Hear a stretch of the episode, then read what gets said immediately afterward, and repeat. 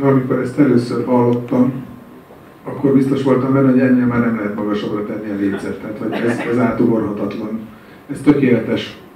Úgy váltogatják a stílusokat egy számon belül, ahogy, ahogy más zenészek az életművükön belül sem tudják elképzelni.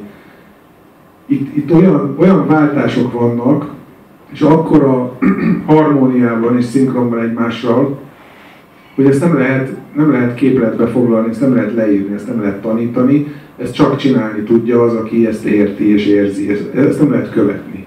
Tehát, hogy a romantikus, álmodozós, ilyen lebegős, álomszerű uh, lírai részt követ egy brutális, kőkemény feka rap, és akkor mennek a, a kemény groove-ok, meg, a, meg a, az elektro, meg a, bejön a punk, meg egészen horror irányba elviszi a végén ezzel a, az ilyen irtózatos, vérfagyasztó, röhögős sikoljal, és, és mindezt egy számon belül, és nem érzem azt, hogy bárhol lenne valami... Nincs diszharmónia, és nem tart szét, hanem, hanem egy egységet képez. És az egész Gorillaznak van egy világa, ami ö, egyrészt összehasonlíthatatlan, és összetéveszthetetlen, és annyira sajátos, hogy fellelhetetlen bárhol máshol. A Gorillazra erről elmondható, hogy egyszerre melankólikus, és egyszerre kedélyes. És amikor ezt mondom, ez szavakkal gyakorlatilag ellentmondás.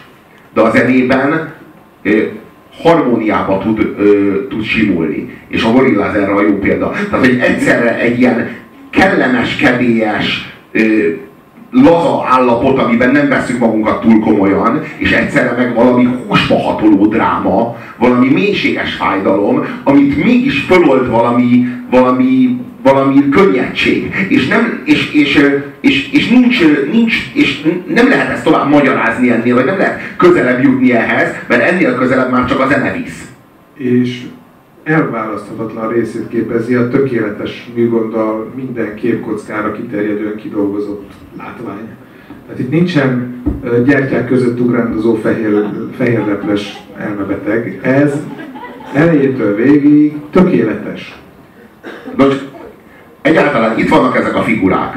Ha ezek a figurák élő rockzenészek lennének, nem lehetne azonosulni velük. Tehát így láttad, hogy a, azt figyelted, hogy a, a, le, le van repe, repedezve a körme, mert itt ami hiányos a csávó annyira, mert csak a speedet szúrja, de nem ízi, a kálciumot már nem veszi be hozzá, vagy nem. Tehát, hogy igazából hogy, ezek... ki, vannak, ki vannak potyogva előről a fogai, csak az énekesnek. Meg ilyen színesek, ilyen rettenetes elsárgult fogak. De hogy, de hogy ezek a figurák, hogyha ezek valódi, valódi fellépők lennének, valódi zenészek lennének, ezek, ezek nem lehetne színpadra engedni őket. Utolsó külvárosi aluljárós szipusok. Igen. És megcsináljuk a világ legjobb zenét. Igen, és, és, és viszont, viszont, hogy így, így viszont, hogy rajzfilmfigurák, így ez az egész így aranyos. Hát nem, hogy így ugyanis a foga meg így van repedezve.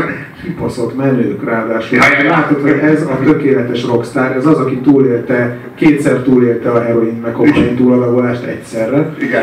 És hogy totál kiégettek, azt figyeltetek, hogy mennyire ilyen kurvára unalomból játszák, de tök precízen, és, és nagyon nagyon, tehát tényleg mindent tudnak a zenélésről, és semmi nem érdekli már őket, túl vannak mindenek. Tényleg, tényleg egyszerre kurva aranyos, és egyszerűen halálosan menő. Tényleg, és, és Ha, ha ezt való, valódi húsvér emberekkel látnád meg, akkor rettenetesen elszoromorodnál, és utána elkezdenél így borzalmasan szorongani. De így, hogy ilyen rajzfilmfigurák, így egyszerűen így, így imádni való. Sztárok, szóval olyan szinten nem, nem lehet überelni őket, nincs náluk nagyobb sztár így képernyőn. Jó, hát ez az igazság. És, és, és még mindig, és, és továbbra is alkotnak, és továbbra is működnek, és jobbnál jó számokat gyártanak.